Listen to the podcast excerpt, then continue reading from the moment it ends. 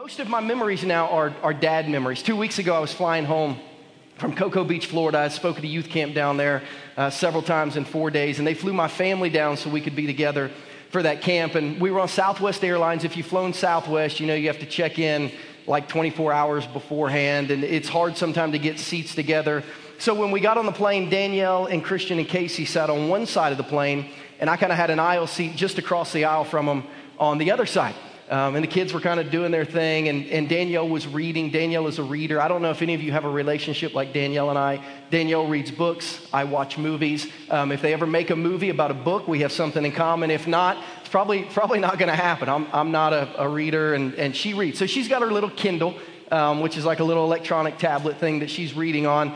She's got it at, at all points of every day. And as we're sitting on the plane, I, I keep interrupting her to ask her questions. So she's got kind of her Kindle like laying on her lap. And I, I kept grabbing her and said, Hey, and I would talk to her. And every time I would get her attention, attention, I would see Christian flip over on her, on her Kindle. Every time I grabbed Danielle, he would go, and he would turn the pages, like, like 15 or 20 pages. And then she would look back, and you could tell she was very confused. She'd start reading, and I, and, and I, then I realized what he was doing. So I tap her on the shoulder, and she'd look over, and he'd go just as fast as he could, turning the pages. And by the time she kind of got back to her book, she was like hundreds of pages off where she had been. And Christian and I were just laughing for like a minute while we watched her, you know, she go backwards and forwards and check the table of contents. And it was like, okay, you had to let her know what was going on because she'd missed like hundreds of pages in this story. As we jump into the book of Acts today, we're going to read through a narrative where Luke misses hundreds of pages of the story.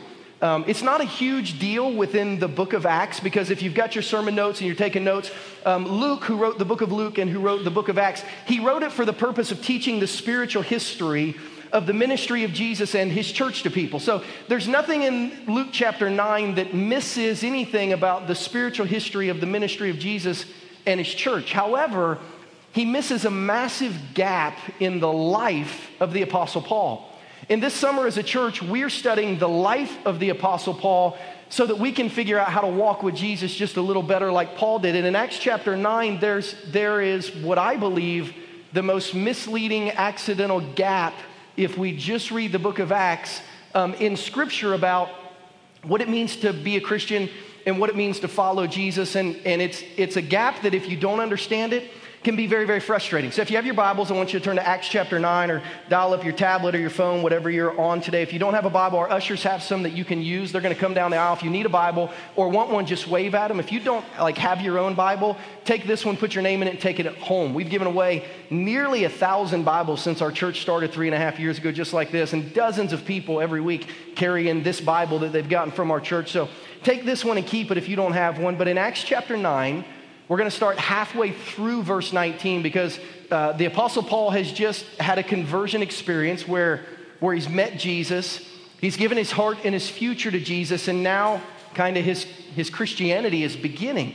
And we read about the early stages of his Christianity, and there's a lot here to teach us in Acts chapter 9. So I'm going to start halfway through verse 19. If you're reading in the NIV today, it's already marked out in your Bible that way because it begins a new segment of Scripture. And here's what it says Saul which was Paul's Hebrew name before he started his Gentile ministry, Saul spent several days with the disciples in Damascus. At once, he began to preach in the synagogues that Jesus is the Son of God. And all those who heard him were astonished and asked, Isn't he the man who raised havoc in Jerusalem among those who call on this name? And hasn't he come here to take them as prisoners to the chief priests? Yet Saul grew more and more powerful, and he baffled the Jews living in Damascus by proving that Jesus is the Messiah. After many days had gone by, there was a conspiracy among the Jews to kill him, but Saul learned of their plan. Day and night they kept close watch by the city gates in order to kill him, but his followers took him by night, and they lowered him in a basket through an opening in the wall. Verse 26 When he came to Jerusalem, he tried to join the disciples, but they were all afraid of him, not believing that he was really a disciple. But Barnabas took him and he brought him to the apostles and he told them how Saul on his journey had seen the Lord and how the Lord had spoken to him and how in Damascus he preached fearlessly in the name of Jesus. So Saul stayed with him and he moved about freely in Jerusalem, speaking boldly in the name of the Lord. He talked and debated with the Hellenistic Jews, but they tried to kill him. When the believers learned of this, they took him down to Caesarea and they sent him off to Tarsus. Then the church throughout Judea, Galilee, and Samaria enjoyed a time of peace and was strengthened, living in the fear of the Lord and encouraged by the Holy Spirit, it increased in numbers. I want to show you three things before we dig into today's text, just really, really quick, because Acts chapter 9 presents an unbelievable spiritual season in our lives that all of us should be aware of because all of us are kind of somewhere in this journey. What Acts chapter 9 presents to us in kind of a synopsis is the picture of a person whose private faith is becoming public faith. It's the picture of how somebody moves from kind of being a closet Christian to living for Jesus every moment of their life and letting everyone know that they're a Christian. And some of you are in that journey right now. Some of you in the last little while have started following Jesus, but nobody knows it. Your family doesn't know it, your neighbors don't know it, your coworkers don't know it. Uh, the kids, your, your sports team don't know it. And, and it, I don't even say this is a bad thing. It's just a season that you're in. All of us are going to have a season in our life where our faith moves from something private to something public. And some of you are in that season right now where Jesus has become real to you, but you're not sure how that will translate to your real life. And here's the reality Jesus is so new in your life that if you told people or you went and posted on Facebook that you'd become a Christian, you were going to follow Jesus, most of them wouldn't believe you anyway. Like if you look at verse 26 closely here, it says, When he came to Jerusalem, he tried to join the disciples, but they were afraid of him, not believing that he was really a disciple. There are some people in your life you really have given your life to Jesus, but you are so new in your faith, and your life still looks like your old life, even though your heart has changed. Most people wouldn't believe you're a Christian anyway. You know that you are, but sometimes it takes a while for our life to catch up to our heart. This is where Paul was. And this is what Acts chapter 9 is going to teach us. This spiritual season between kind of private faith and a public everyday life for Jesus, it can last a long time. And it's going to be filled with a lot of spiritual tension. And some of you are kind of wrestling through that right now. It's lasted a month, it's lasted a year, it's lasted a decade. Some of you, it's weird, you've kind of gone backwards. You used to have a public faith, then you got a new job, moved to a new city, started dating somebody new, and your faith went from public to private. And now you're trying to figure out how to, how to, how to come back out public again and live for Jesus. There's spiritual tension in trying to make the Jesus in your heart really real in your life. And what we find through Acts chapter 9 is moving from holding a private faith to having a public faith demands some key steps in your life that we see the Apostle Paul take in Acts chapter 9. My belief is if we are willing to take these five steps, to lean into these five things, that our faith is going to become a much bigger, much more present part of our life. But it's a process that we have to work through, and it's a process that has a little bit of tension. So today I want to give you some key steps to moving to a public faith where your life, like the Apostle Paul would say later, um, he said, I've died and my life now is all about Jesus. When people look at me, I want them to think about Jesus, not me. How does that happen? We see Paul did five things. Number one, he spent time with other Christians. Spent time with other Christians. This sounds really simple, but I'm learning that it's not. Look at verse 19, the second part of verse 19. So Paul has an encounter with Jesus. His eyes are open to who Jesus wants him to be. He gives his life, his future, his faith. He puts his faith in Jesus. And then here's the very first thing that he did he spent several days with the disciples in Damascus. Now, my life, um, my life has, has been weird the last 20 years uh, in that when I was 18 years old, I enrolled at a Christian college um, to play football there. I didn't go to a Christian college because I wanted to be around Christian people. I went to a Christian college because they gave me a scholarship but after I got out of college, I started in the ministry, and literally every day of my life since I've been about 18 years old has been spent in its entirety almost around Christian people. Like it's, it's just, it's the culture that I live and work and minister in and that I went to school in. And we were in Israel a couple weeks ago with a group of 12 from our church, and the last day in Israel, we're having dinner, and I sit down, and, and the, one of the questions I had was, Tell me the most impactful part of this trip and everyone starts kind of sharing, and they all shared something similar to each other that was not similar to me. They all said something like this It was just awesome being around Christian people all day, every day for two weeks. Because, like, when I go to work, I'm not around Christians. And, and when I hang out at the neighborhood block party, like, there aren't any Christians there. And some of them, when they go to family gatherings, there aren't any Christians there. And they're like, man, just to like be here and not have people dropping F bombs and not, not have to hide from my faith. You know, at work, we don't stop and pray for our meals. Like, it was just unbelievable being around Christians. And I thought, you know, I, I guess, I guess I've taken for granted that that's, my, that's been my life every day since I was 18. Christians need other Christians sometimes just to catch their breath from the world around us. And we see that Paul's first step was to spend time with other Christians. And listen, the first huge step of Christian transformation is what we call our church group life, is actually having a group of Christians that you live life with. It's the first huge step of Christian transformation. As a matter of fact, when Jesus invited the disciples to be a part of his ministry, before he taught them about theology, he taught them about community. He said, just come follow me. We're going to hang out together. We're going to have meals together. We're going to travel together. We're going to talk together. And at the end of three years, you're going to have, I'm going to teach you some scripture and stuff. But if you don't learn that you have to live Christian life together in a group first, you're probably not going to make it. The world is very, very hard by yourself in isolation as a Christian. So, group life is huge. It's the first huge step. But you know what? I believe it's also the biggest obstacle in the life of Christians. Be, because if we could be honest, all of us are people who at one point or another have been hurt by people. So there's a guard up between people and people. If I could go a step further, there are many of us in the room who are people who have had bad experiences with Christian people or with church people. So that just adds a few more layers to the wall of us connecting with people. And if I could go even a step further, there are a lot of Christian people that are just weird, right? I mean, like you look at them and you're like, you know, they're just, they're, they're, they're, those Christian people, they're just a little different. And you talk about telling someone to join a small group, and they're like, oh, you know, I, I don't, I don't know that I want to do that, man. Like, I, I know a few Christians, and they're just weird. You know, like what if I, I mean, you, you can't imagine some of the questions we get about small group. What if I go to a small group and like they make me hold their cat?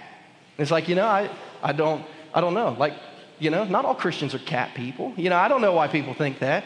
It's like, what if I go to a small group and like we make butter together? It's like, you know, we don't, we don't have any Amish small groups. Like we don't, you know, we don't, we don't do that. If we even have any Amish people in our church, they're probably gone after today anyway, because y'all just laughed at that. Um, but it's like, you know, I, I don't know. What if I go? What if they make me pray?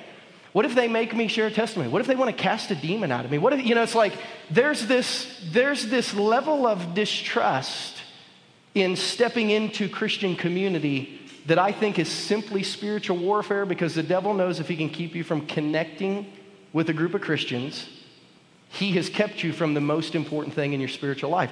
Saul became a Christian, and the first thing he did is he started hanging out with other Christians. He had to learn what it was like to be able to live life as a Christian among Christians before he could live life as a Christian in the world. The second thing that he needed to learn how to do is he needed to learn how to tell a story and to be willing to share it. He had to be able to figure out what Jesus had done in his life, and then he had to be able to tell people what Jesus had done in his life. Look at verses 20 through 22. It says, At once he began to preach in the synagogues that Jesus is the Son of God. And everyone who heard him talked about his story. Verse 21 All those who heard him were astonished, and they asked, Isn't he the man who raised havoc in Jerusalem among those who call on his name? And hasn't he come here to take them as prisoners to the chief priest? Yet Saul grew more and more powerful, and he baffled the Jews living in Damascus by proving that Jesus was the Messiah. You know what's interesting about sharing your story with Jesus? Some of you, some of us, when we begin to tell our story of following Jesus, our story of Jesus is going to baffle some. They're going to be like, You're a Christian? Like, you love Jesus? I mean, there are some people in our life that if they heard we were Christians, they would laugh. There are, there are some entire sections of your old life. If you went back to your old school, if you went back to your old neighborhood, if you went back to your old team, if you went back to your old relationships and said, I'm a Christian now, it would baffle some people. But until we get used to, until we get comfortable telling our story of how it actually happened that we became a Christian and we get comfortable by this, we can't have the impact that Jesus wants us to have. And as a church, we have recognized this, and this year, our big emphasis as a church starting in January was group life. Get everyone in a group. Just beg them to try it at least once. And then we taught people how to tell their story. Because we believe the most important thing you need to know about Jesus is what he's done in your life. And if you know that, everything else is secondary. The Apostle Paul learned to hang out with other Christians. He learned how to tell his story and be willing to share it. but there's another step beyond this that if we just read Acts chapter 9, we miss. Number three, we've got to learn how to spend personal time with God.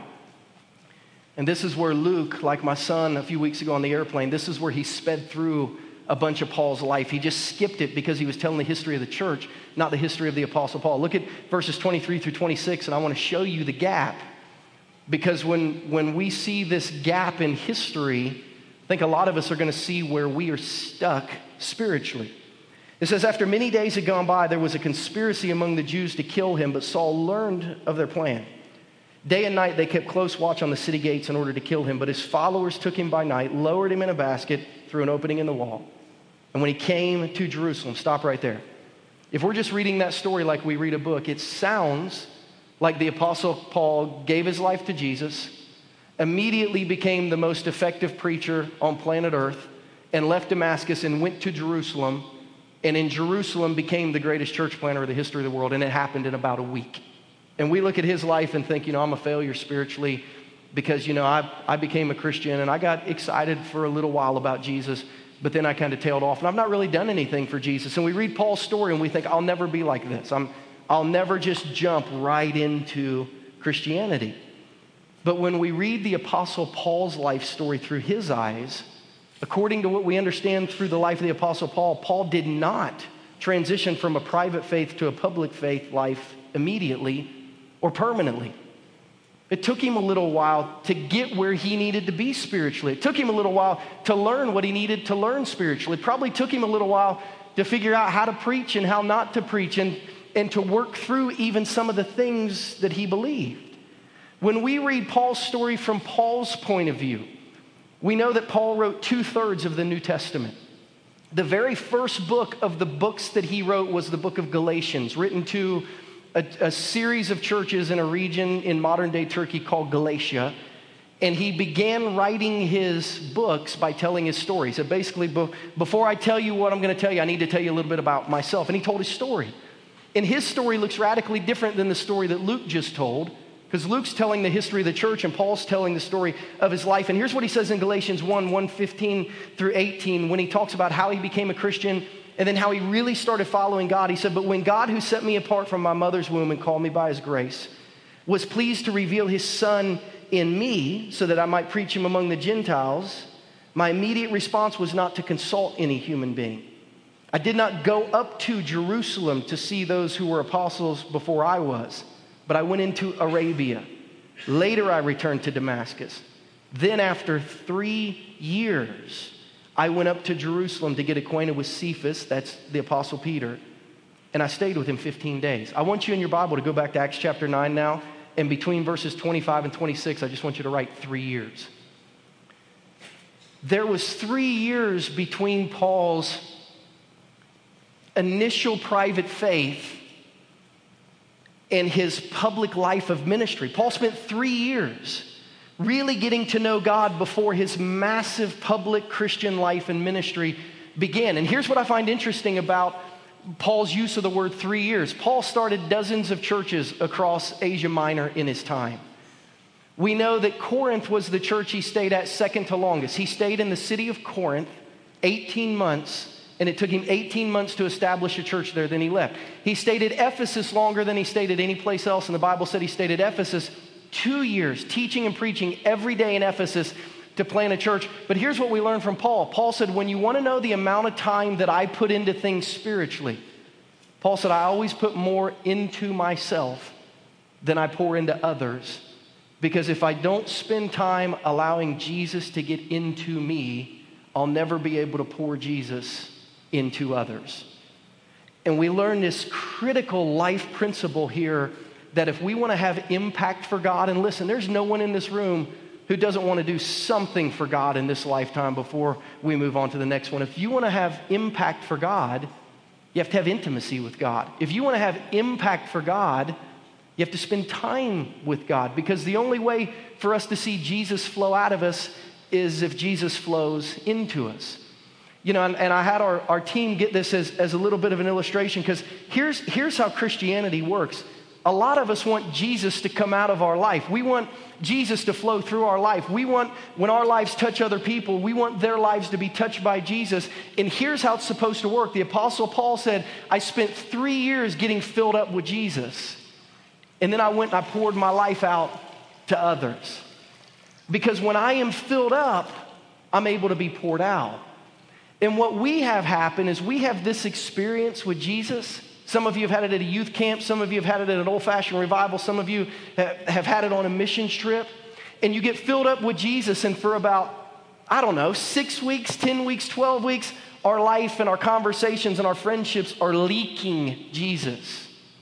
And then we get away from God, we get away from church, and we get out of the Word. And we say this, you know, Christian, I just feel dry. You know, I just don't, I just don't feel Jesus anymore. You know, Christian, you could squeeze me all you want, but the man, there's just, I just don't, I don't feel like there's much left spiritually. I don't want to say, well, when's the last time you spent time with Jesus? Because if you don't fill up, you can't get poured out. And Christianity is supposed to look like lives that go from Jesus to others, and there's a transfer through you of what Jesus is. But a lot of us are like sponges that have never been dipped. And we say, No, I want to have this great impact for Jesus, but I just don't feel Jesus in me. It's like, well, when, when is the last time you have filled up? Like, we don't just drive our cars around with gas without ever putting gas in them. We don't just live life never eating food. Like, when's the last time you filled up spiritually? You see, we, we live in a life where we read stories like the Apostle Paul's and we think, oh, we get saved and then we just go pour our life out for Jesus. No, no, no, no, no. You become a Christian and then you learn how to pour Jesus into your life on a daily basis. And then Jesus can come out of your life on a daily basis. So I believe during this three years, as you listen to everything that the Apostle Paul wrote, that he spent time really trying to know and understand God's word during this three years. He, he had to, before he could go tell everyone who God was, he had to figure it out for himself. He didn't just sit in church and listen. He spent time for three years, I believe every day. Arabia was a desert. He probably went to something like we would consider a, a monastery. He probably went to some place where you just study God's word and learn who God was. This is why last week we gave you this little summer spiritual growth plan, and I challenged all of our church to, to have a summer of impact spiritually where you put Jesus in. Eight minutes a day is what I challenged our church. This is in your bulletin this week again, in case you didn't get it last week. One chapter a day to read through the entire life of Jesus, to read through the teachings of the Apostle Paul, to read through the wisdom from Proverbs, to read through a little bit of Psalm 119. I believe if you will take time to put Jesus in, by the time you get to Labor Day, you'll have more of Jesus to give out than you ever gave out in your life. If you spend time really trying to know and understand God's Word. Secondly, I believe, because I know how much Paul knew of God's Word before he started, I believe Paul spent time trying to know and trust the heart of God. If you read the book of Romans and you read the book of Ephesians, you read that Paul wrestled with faith issues, trying to figure out what it meant to be a Christian and what Christian truth meant. Paul was a Pharisee, which meant many people think that the Pharisees had the first five books of the Old Testament memorized, Genesis through Deuteronomy. Paul not only was a student of Scripture, he was a teacher of Scripture. He would have known the Bible well, but he knew a lot of Scripture without knowing the heart of God so I think during this three years, he wrestled through faith issues. I don't know about you, but there are some verses in the Bible I don't like. There are some spiritual concepts I don't like, and I'm wrestling through those. I don't like the concept of hell. I just don't like it. I don't like thinking anyone could be separated from God for an eternity. But if that's what the Bible says, I trust that. I'm wrestling through the issue that my feelings don't get to decide what's true and what's not true. God's word does. So I read something in God's word that, that isn't what I want to do. I read about giving money in God's word, and I don't have a lot of money to give, and I wrestle, I wrestle with that. And I have to learn to trust God's word. I read about things that the Bible says are sin that I really enjoy in my life. And I see that God doesn't want me to do those, and I wrestle with that, but I have to learn to trust that. You see, growing spiritually is not just learning everything, but it's learning to trust even the things that you're wrestling with in your life and the lives of others. I believe Paul spent a lot of time wrestling because as he wrote his great theological books later, he would talk about the things that he didn't understand, but that he would trust. He would even say to one church, The things you don't agree with, just hang on. I trust that one day when you get to know God better, you'll be okay with them. I love that. If you're a Christian who just believes everything, you haven't wrestled enough. So I believe Paul spent time wrestling, trying to understand the heart of God so that he could communicate that to the world. And then I believe Paul learned the importance of patience in the Christian life. He realized that spiritual maturity, that spiritual development didn't happen overnight, didn't happen in one day. Our passions and desires don't just change, but over time, if we'll follow Jesus, here's what I believe the Apostle Paul learned because he would teach this later small daily effort. Just small daily effort, eight minutes a day is what I've challenged you to this summer. Small daily effort will create huge future transformation if you'll decide to consistently walk with Jesus.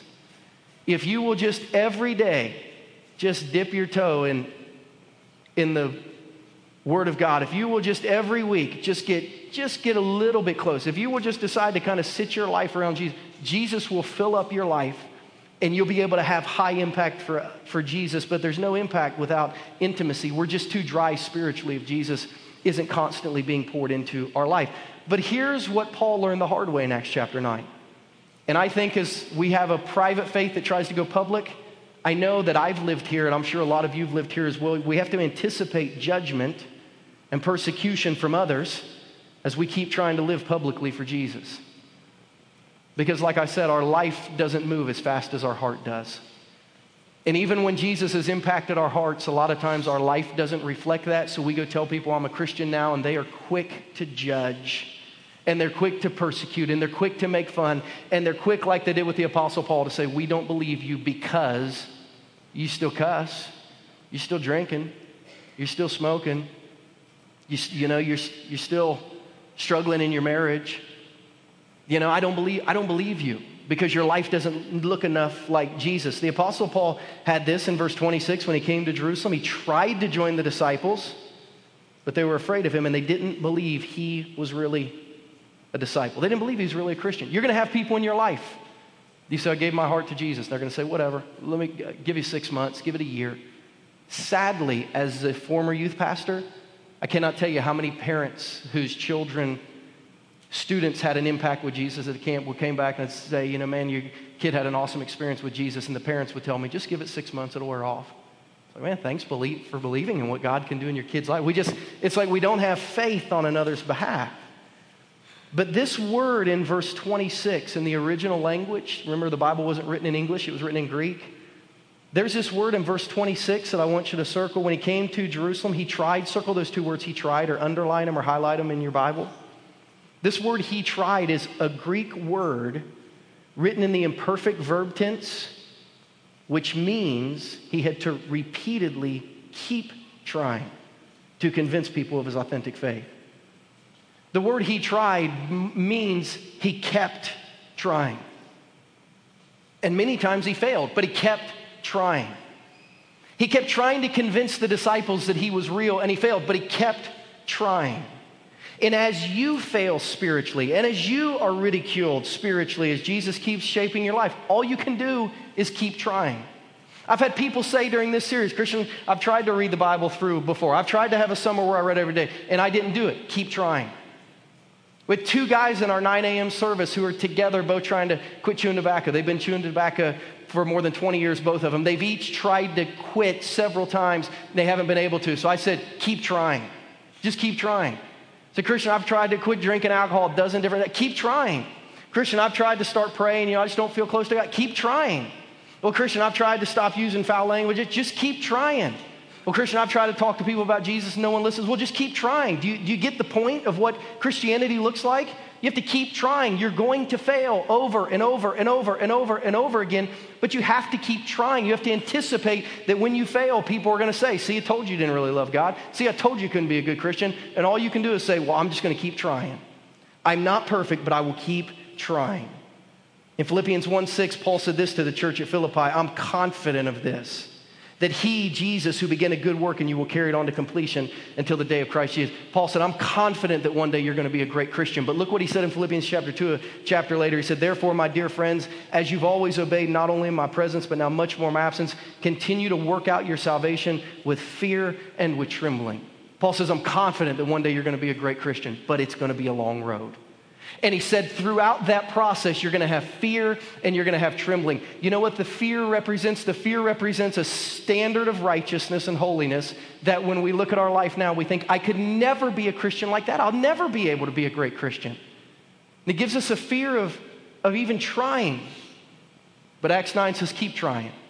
This word trembling is a word that symbolizes anger. It's a word picture used of Isaac when his son Jacob stole his birthright. It said he shook with anger. It's the thought spiritually that as you try to live for Jesus, you're going to come across some things in Scripture that make you angry. And you'll say, God, I don't want to believe that. And God, I don't want to do that. And God, I don't want to live my life like that. And God, I don't want to give up that thing in my life. And you're going to have times in your salvation where you're angry spiritually. Paul said, just work through that. Don't quit. Work through that. Just keep trying. What if I'm afraid I can't ever be a good Christian? We'll keep trying. What if I'm angry at what I feel like God's called me to do? We'll just keep trying. Anticipate that it's going to be difficult. Spend personal time with God and just keep trying. And it's interesting how we love to hear that for ourselves, but we don't give that much grace to others. And as I look at Acts chapter 9, and as I read the story of the Apostle Paul, I realize it's both hypocritical and it's hypercritical to judge the authenticity of somebody's faith who, at the very least, keeps trying. Because that's what we do as Christians. We've got this clock in our head that says, you know, if they're really a real Christian, you know, six months they'll apologize. In four months they'll quit doing this. You know, next year they'll tell a friend. You know, they'll never go back. We, we set these expectations on people that are both hypocritical and hypercritical. And when Jesus talks about the Christian life, one of his favorite analogies is, is to compare it to a seed that's planted. He said, A new Christian is like a seed that's planted. Can you imagine any of us going out and planting a seed in our yard and then pulling up a chair and just every day for days wondering if it's real, if it's going to grow, you know, if it's going to work, if it really loves being a seed, if it wants to be a tree, if it will be a tree? I mean, we don't do that. You know that when you plant something, you have to plant, and then you just kind of have to walk away, and it either grows or it doesn't. But man, with, with Christians, with our Christian kids, with our Christian spouses, with our Christian family, with our Christian friends, we want to we want to plant them and then we immediately want them to grow. Like we want to set down our chair, plant a seed, and by evening we want it to look like a tree. We want people to come in, go to the altar, and then leave the perfect Christian like it appears Paul did in Acts chapter 9. But that's not how it works. And a lot of us, if we don't see enough Christianity soon enough, we're just like, throw it out. They don't love God. Jesus spoke to this in Luke chapter 13. It says he told a parable. A man had a fig tree growing in his vineyard, and he went to look for fruit on it, but he didn't find any. So he said to the man who took care of the vineyard, For three years now I've been coming to look for fruit on this fig tree, but I haven't found any. Cut it down. Why should it use up the soil? Sir, the man replied, Leave it alone for another year. I'll dig around it, I'll fertilize it. If it bears fruit next year, fine. If not, then cut it down. What if we would decide to be a church that instead of judging fruit, we said we're just going to work we're just going to work to till up the soil so that people have a better opportunity to bear fruit. What if we were the, the people that when, when everyone's faith was being questioned, we said, wait, wait, wait, give them one more year. Give them one more year. Let me pour into them a little. Give them one more year. Let's pray for them. Give them one more year. Let's put them in a better environment. You see, the question that we have to ask ourselves is not, is this seed real, but how can we help this spiritual seed develop? And if we just look at it through sheer terms of farming, here's three things you can do to help a seed develop water it. Pour water into it. You see, if we will take a Christian who's a Christian who's not growing, and we'll just say, you know, every day I'm going to figure out a way to pour some Jesus into him, that might help spiritually, unless you pouring Jesus into someone looks like this because you have no Jesus in you. See, so I want to help somebody develop spiritually. Guess what? You got, you got to get filled up. Then you can help someone else develop spiritually. We can not only water it, we can position it. For those of you who grow flowers and plants and stuff in your yard that grows up out of the ground, you can tell I do a lot of that. Um, you, position is everything. You got to put it in a position where it's not in the sun 12 hours a day or it will. You got to put it in a position where it's not in the shade 12 hours a day or it won't be any good. So, specifically, those of you who are parents, none of us can make our kids grow spiritually or love God, but we can say, as long as they're under my roof, I will position them to at least have Jesus shine on them a little bit of their life. So they're going to come to church. They're going to go to youth group. They're going to go to camp. They're going to expose them to mission trips. I'm going to position them to where the light of Jesus shines on them. Maybe they'll grow, maybe they won't, but I will position them in the right places and then I'll protect them. Number three, protect. I'm going to cut down the weeds that grow around it. I'm going to spray around the ground. Things that are going to threaten the existence of growth, I'm going to get rid of. So, as parents, we got to, when it comes to media and social media and friendships and relationships, we always got to be aware of the things that are going to keep our kids our teens from growing spiritually, or those of us who are trying to impact other people spiritually. These are things we can do. Let's not be the people that question the authenticity of everyone's faith. Let's be the people who say, Give them one more year, let me help. Give them one more year and let me help. Okay, and then at the end of that year, we say, Okay, give me one more year. I think I got some different stuff I want to try. Let us be the church that never gives up on anyone because we realize there's a tension between private faith and public life. And then, number five, for those of us who really want to see our faith become a public part of our life, you prove your change is real with consistent actions, not just convincing words. Paul had convincing words from the beginning. A lot of us can really speak a good faith story, but we're not living it yet. So, consistent actions are key to our faith having impact spiritually. It says in verse 8 Saul stayed with them. Once he convinced them, he was really a Christian. He stayed with him and he moved about freely in Jerusalem, speaking boldly in the name of the Lord. He talked and debated with the Hellenistic Jews, but they tried to kill him. When the believers learned of this, all of a sudden he's one of him, one of them now. They took him down to Caesarea. They sent him off to Tarsus. That's its hometown. Then the church throughout Judea, Galilee, and Samaria enjoyed a time of peace, and they were strengthened. Living in the fear of the Lord and encouraged by the Holy Spirit, it increased in number. So transitioning to a public Christian life is going to bring you three things. Number one, it's going to bring you peace. Because there's a tension ex- that exists between being a Christian and no one knowing about it, and being a Christian and letting everyone know about it, and being a Christian who really doesn't know how to be a good Christian yet, but having people judge you for it. There's a tension that exists in those arenas. But once we're able to live for Jesus publicly, there's a peace that settles into our life. There's a strength, number two, that comes. There's a strength that we offer people who are watching our life, and then there's a strength that God gives us by bringing people around us and allowing our story to begin to have impact as we spend time with Jesus, pouring Jesus in so that we can pour Jesus out. And then, thirdly, there's encouragement according to verse 31.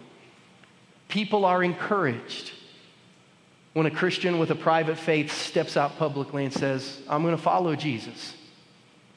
And the things I get wrong, I'm just going to keep trying. I'm not going to quit. I'm just going to keep trying. I'm going to publicly acknowledge I'm trying. And I failed, but I'm going to keep trying. You know, I saw a movie about a month and a half ago that reminded me of Father's Day. It was a movie called The Water Diviner, starring Russell Crowe, who starred in the, the Gladiator. And it was a movie about a dad from Australia whose three sons were killed during World War II. And he went to retrieve their bodies because they were all three killed at the same battlefield and bring them back home so that he could bury them on his farm. And he thought he could go find his kids. And he got to the island where this massive battle went down and where his kids were lost. And at first, they wouldn't let him on the island because there were still uh, there there were there were shells that hadn't been blown up yet. There, you can imagine the carnage of World War II. There were bodies everywhere. And he convinced them, just give me some time to look for my sons. I know from where they wrote me, I know where they were. Just give me some time to look for my sons. I need to find them so that I can take them home. So one of the guys in the movie felt sorry for him and allowed him to search the island. And in one scene, it shows these military people up on a hill. And this shows Russell Crowe walking around this battlefield with corpses everywhere. And one of the guys says to the other one, Why, why did you give him permission to be here? He's not supposed to be here. Why'd you let him stay? And when he said it, I immediately wrote it in my phone and thought, I'm going to use that on Father's Day.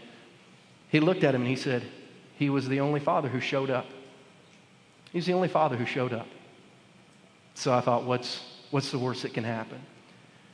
When you today on Father's Day look at how to pursue your Heavenly Father, the answer is simple just keep showing up.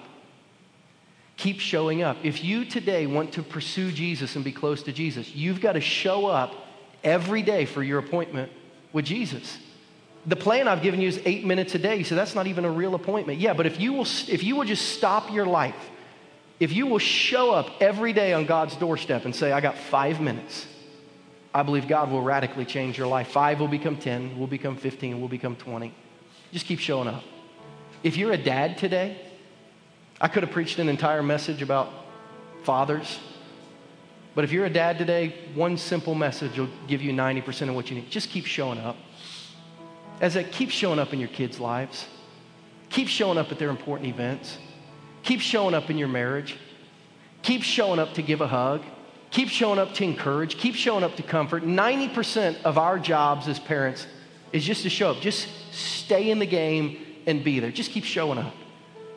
It's funny how pursuing our Heavenly Father and being a good earthly father